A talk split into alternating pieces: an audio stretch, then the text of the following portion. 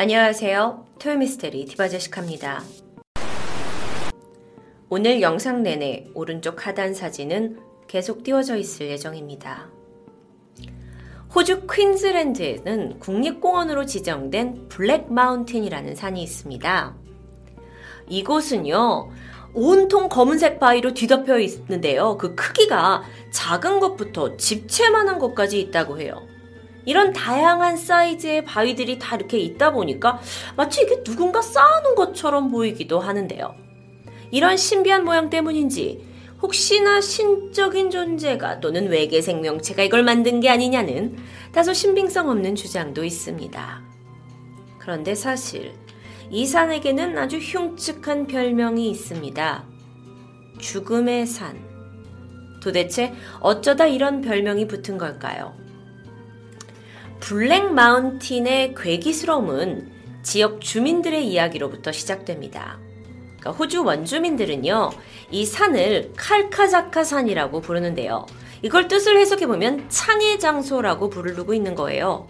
그러면서 가까이 가는 것 자체를 꺼린다고 합니다. 그래서 원주민의 이야기를 들어보니까 산 주변에 가면 예전부터 비명 소리를 듣고 신음하는 것 같은 소리가 들리고 사람이나 짐승이 들어가면 돌아오지 못한다 라고 믿고 있는 겁니다. 뿐만 아니라 예전에 사람을 먹는 무슨 사악한 주술사가 이곳에 살았다는 전설도 내려온다면서 원주민들이 그를 너무 두려워한 나머지 어, 주술사에게 뭐 노인이나 아이를 제물로 갖다 바치기도 했다라는 이야기가 꼬리를 물고 내려옵니다. 물론 여기까지는 우리도 흔히 듣는 뭐 민담에서 나오는 이야기와 비슷하죠. 그런데 앞으로 듣게 될 이야기는 단순히 전해져 내려오는 이야기로 치부되긴 좀 힘들 것 같습니다. 이곳을 그러니까 블랙 마운틴 상공을 지나다니던 일부 비행사들의 이야기에 따르면 이 지역에서만 유난히 난기류를 겪기도 하고 잦은 장비 고장이 일어나는 것을 경험했다고 하죠. 그러면서 이 근처를 비행하는 것을 꺼려하기 시작합니다. 이 때문에 실제로 1991년에는 자기장과 방사능 수치를 테스트하기도 했고요.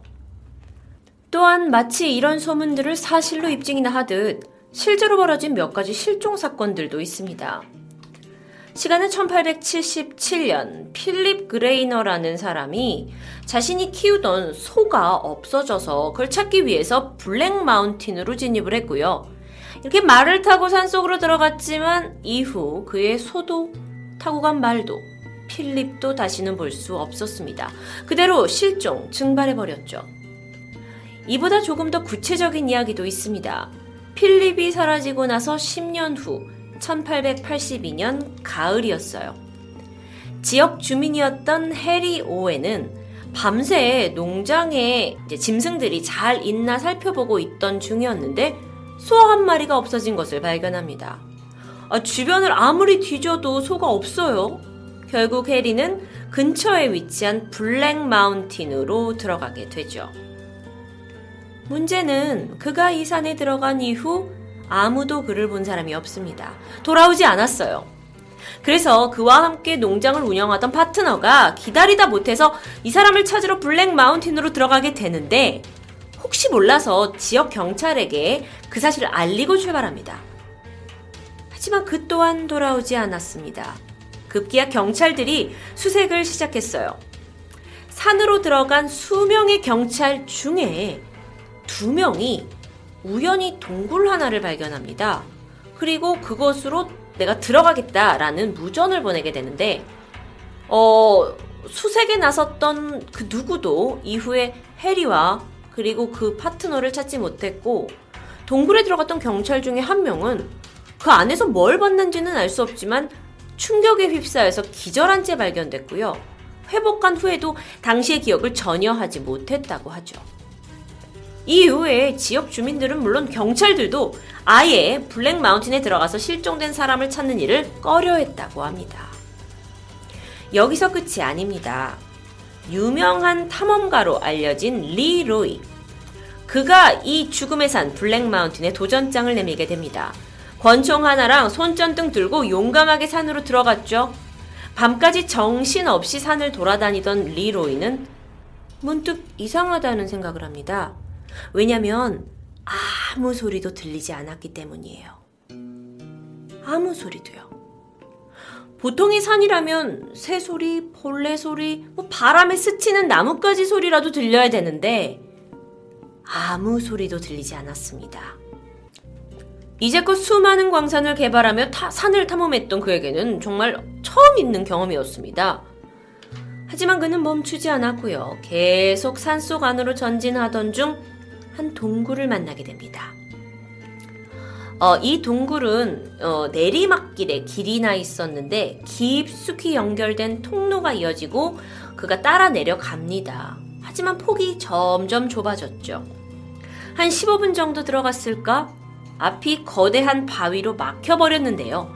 그나마 사람 하나 들어갈 수 있을 만한 정도의 틈이 나 있어서 그는 그 틈을 삐집고 들어가서 탐험을 계속합니다.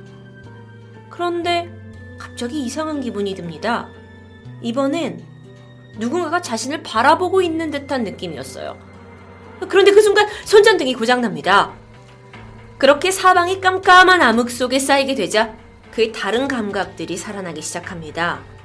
그제서야 지독한 악취가 코를 찔렀고요. 이어서 누군가 자신을 보고 있는 느낌을 떨쳐낼 수가 없었어요. 결국 그는 이 공포감을 도저히 참을 수가 없어서 발길을 돌리게 되는데 황급히 동굴을 빠져나오는 마지막 순간 그는 누군가 아직도 자기를 쳐다보는 것 같은 걸 느꼈고 무심코 뒤를 돌아봅니다.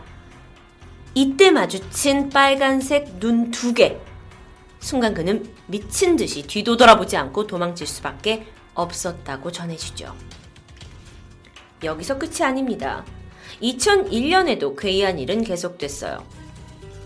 이 사진 속의 이반 그리고 그와 함께 간 데니라는 남성 두 명이 블랙마운틴으로 캠핑을 가게 되죠. 밤이 돼서 텐트를 치고 잠을 청하고 있을 때 문득 바위가 굴러 떨어지는 듯한 큰 소리가 납니다. 그래서 놀라서 잠이 깬 두 남성이 텐트 밖으로 뛰어나왔는데 마치 산에서 천천히 뭔가 나오는 것처럼 보였어요. 발소리가 들리기 시작했고 점점 더 가깝게 들렸습니다. 이반과 데니는 그게 처음에는 어, 여기 지나가는 남성의 모습이라고 생각했습니다. 하지만 횃불을 비쳤을 때 보이는 모습은 거대한 검은 덩어리였어요. 아, 그냥 뭐라 표현할 방법이 없습니다. 그냥 검은 덩어리. 그런데 이 덩어리가 그들을 향해서 빠르게 미끄러지듯 다가왔고요. 이반과 데니는 너무 놀라서 처음엔 몸이 굳어버려가지고 움직이지 못했고 그냥 움츠면서 눈과 머리를 가렸습니다. 그런데 그때 주위가 고요해졌고요. 그들이 뭔가 좀 상황이 정리됐나 하고 눈을 떴을 때 눈앞에는 아무것도 없었습니다. 결국 놀란 그들은 나게 산에서 내려왔고 이 이야기는 이반에 의해서 블랙 마운틴에서 겪은 기이한 경험하고 알려지게 됐죠. 도대체 뭘까요? 앞서 말씀드린 실종 사건 1800년대 발생했는데 2000년대까지 해서 이 산에서 사람들이 겪는 이상한 경험담은 끊이지 않고 있습니다. 그래서 여러 사람들이 진실을 규명하기 위해서 이 블랙 마운틴 안으로 들어갔죠. 하지만 돌아오지 못했거나 아무것도 알아내지 못한 채 돌아옵니다. 그런데 말입니다. 오히려 이런 흉흉한 스토리 덕분이었을까요? 사람들의 접근을 막아낸 이 블랙마운틴은 현재는 수많은 야생동물과 희귀동물의 서식지가 되었습니다. 국립공원으로 지정되어서 어, 많은 사람들의 관광지가 되기도 했죠. 이곳이 워낙 돌로 된 산이다 보니까 길을 찾기가 매우 어렵다고 해요. 그래서 지정된 등산로를 벗어나면 그냥 길을 잃기 쉽상이라고 합니다. 길이 어디가 이렇게 딱딱딱 나 있는 게 아니니까요. 그래서 각별한 주의가 필요하다고 하는데요. 더 문제는 산 밑과 정상의 기온차가 너무도 심하고 날씨가 악천후가 자주 발생하다 보니까 음, 산에 왔던 사람들이 밤이 되면 길을 못 찾고 그리고 이런 일교차가 너무 커서 어, 여기서 그냥 사망하거나 실종하는 사건이 더욱더 자주 발생하는 게 아니냐라고 생각한다며 공원 관계자는 루머에 대해 입을 닫고 있습니다. 검은 산 블랙 마운틴 그곳에는 과연 아무것도 없는 것일까요? 토요미스테리 디바제시카였습니다.